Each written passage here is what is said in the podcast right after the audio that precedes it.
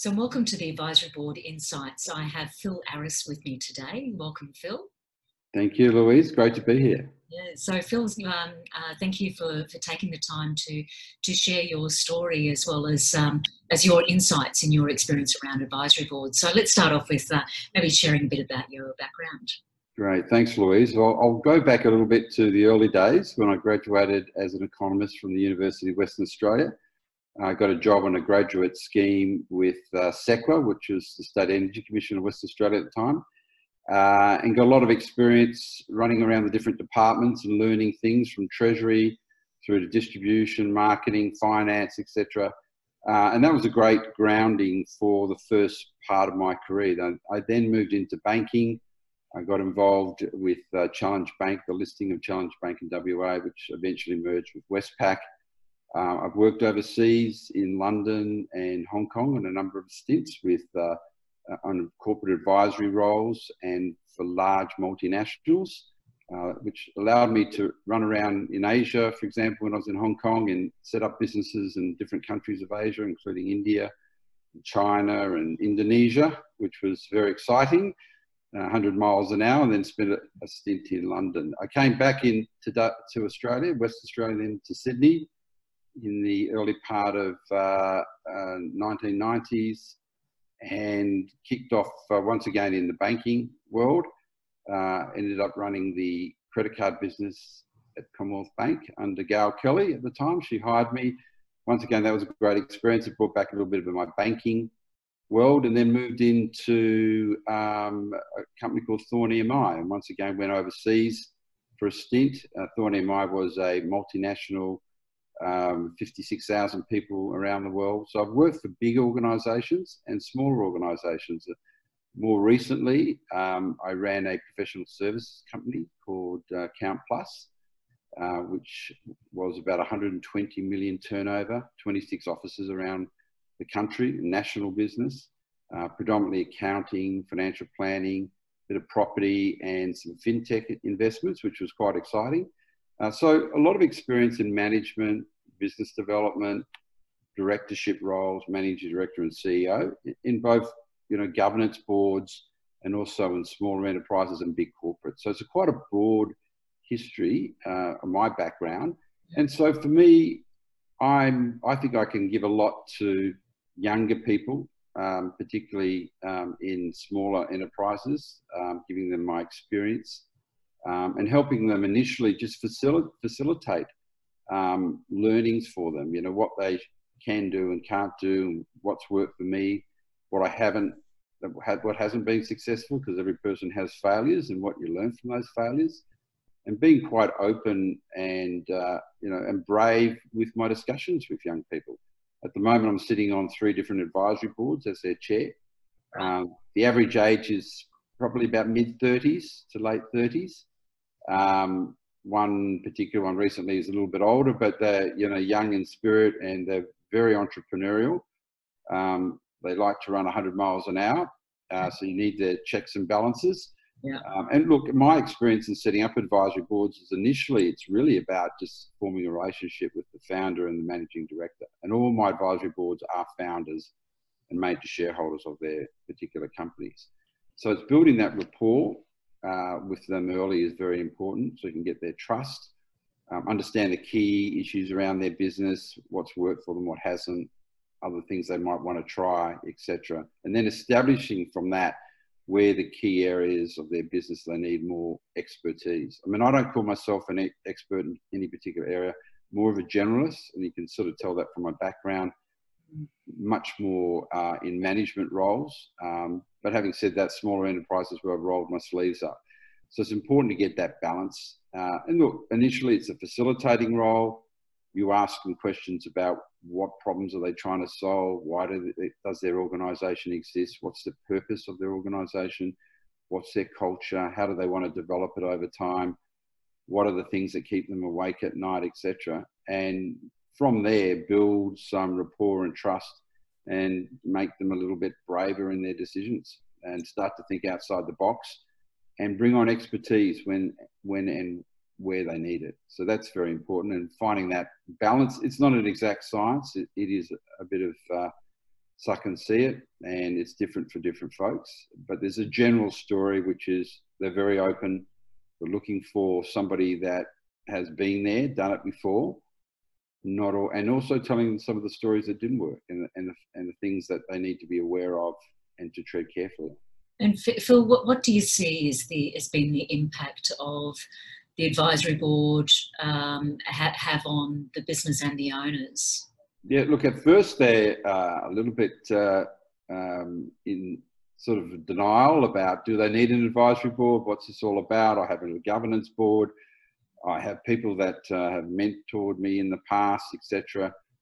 On and off type of thing. So initially, there's a little bit of pushback. Um, they're not sure how the process works. So it's not to push them too hard to start with.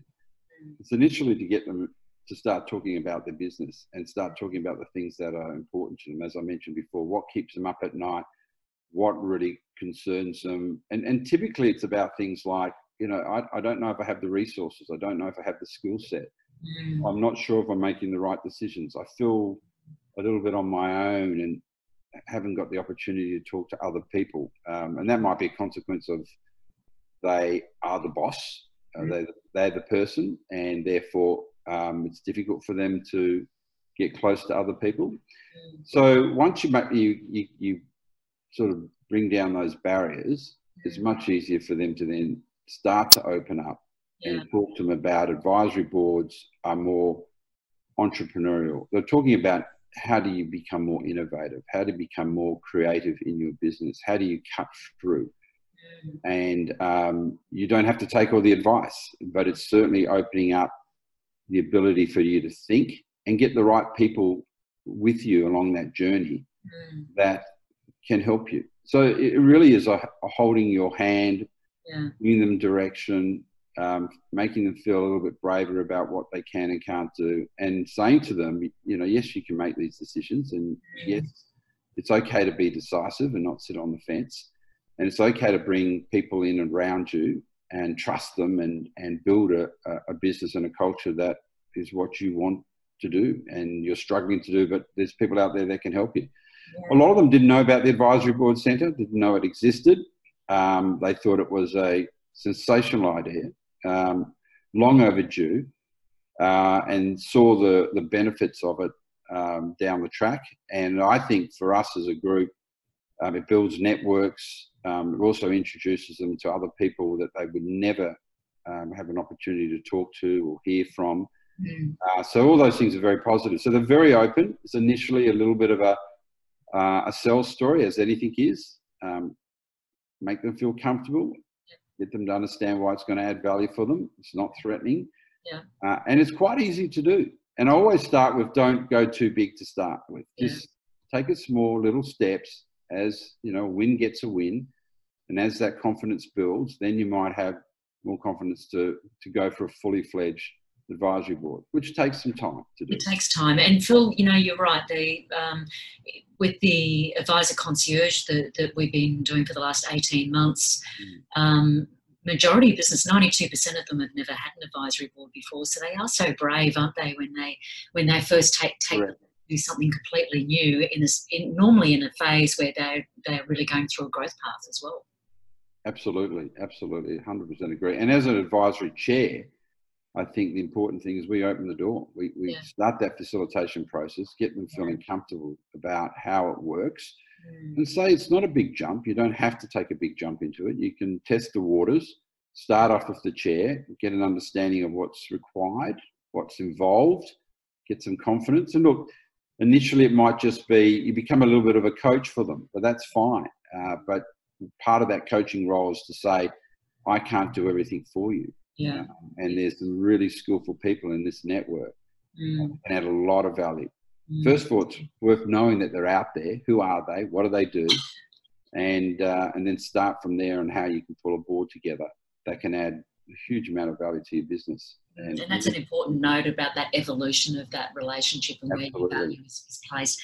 So, so uh, Phil, you've been doing this now for a, for a long time. So, what are your tips to, uh, first of all, to business owners um, and also tips for advisors? Absolutely. I mean, I think the well, number one tip is don't feel that you just have to be focused on people within your industry.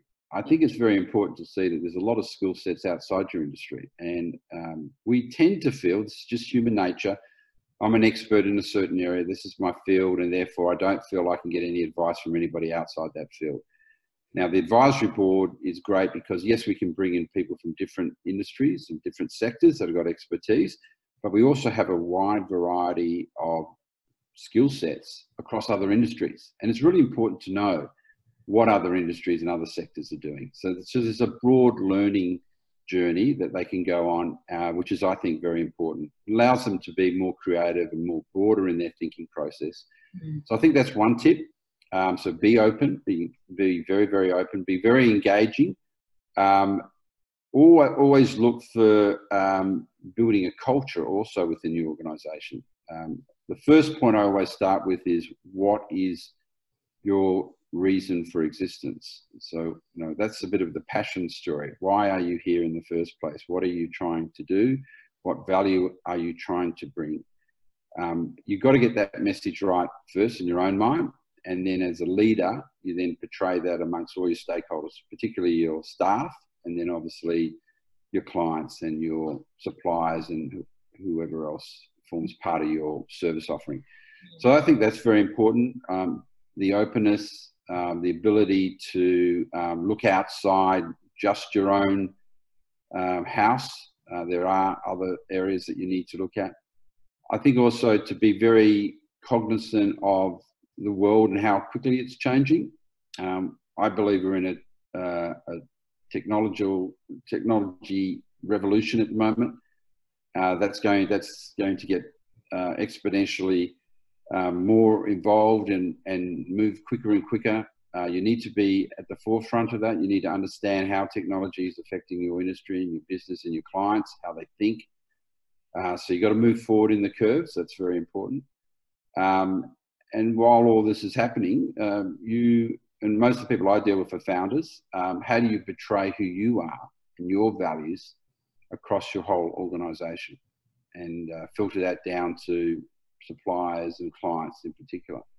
Mm, that's interesting when you deal with a lot of the the, the, the, the founders, which are generally on a scale up sort of stage. When you're so busy, it's it's great to take a step back and really consider those. Yeah, absolutely. Yeah. What what advice would you provide um, uh, advisors? Yeah, thanks, Louise. I think cru- crucially, advisors need to be relevant for the day.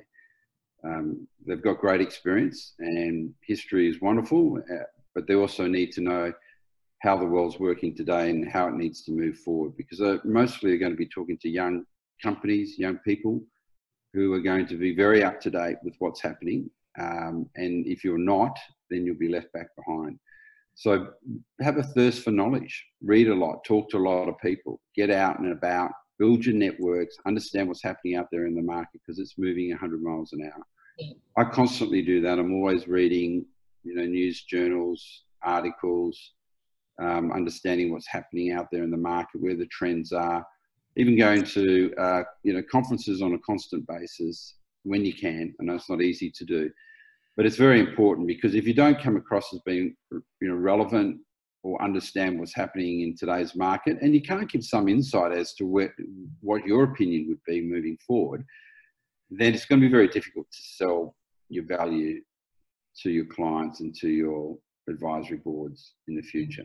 That's very important. And I think once again, advisory board centre creates a great network to do that. Then when we have our conferences and our get-togethers, um, people talk about what they're doing, what they've learned, and to get that conversation and communication going is pretty powerful yeah. if you do it well. So as as a team and as a network, we need to build on that and get better at it because that's why people then start coming to us rather than us having to um, push ourselves out there in the market. They will know that we are relevant and innovative in what we do and how we think, and we've got people that really understand um, and and get insight.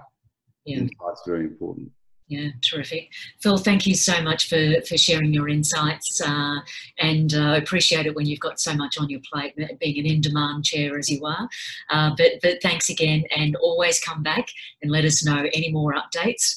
Um, this, this interview is an open, open table for you. Absolutely. Always a pleasure, Louise. Thanks again. Bye-bye. Bye.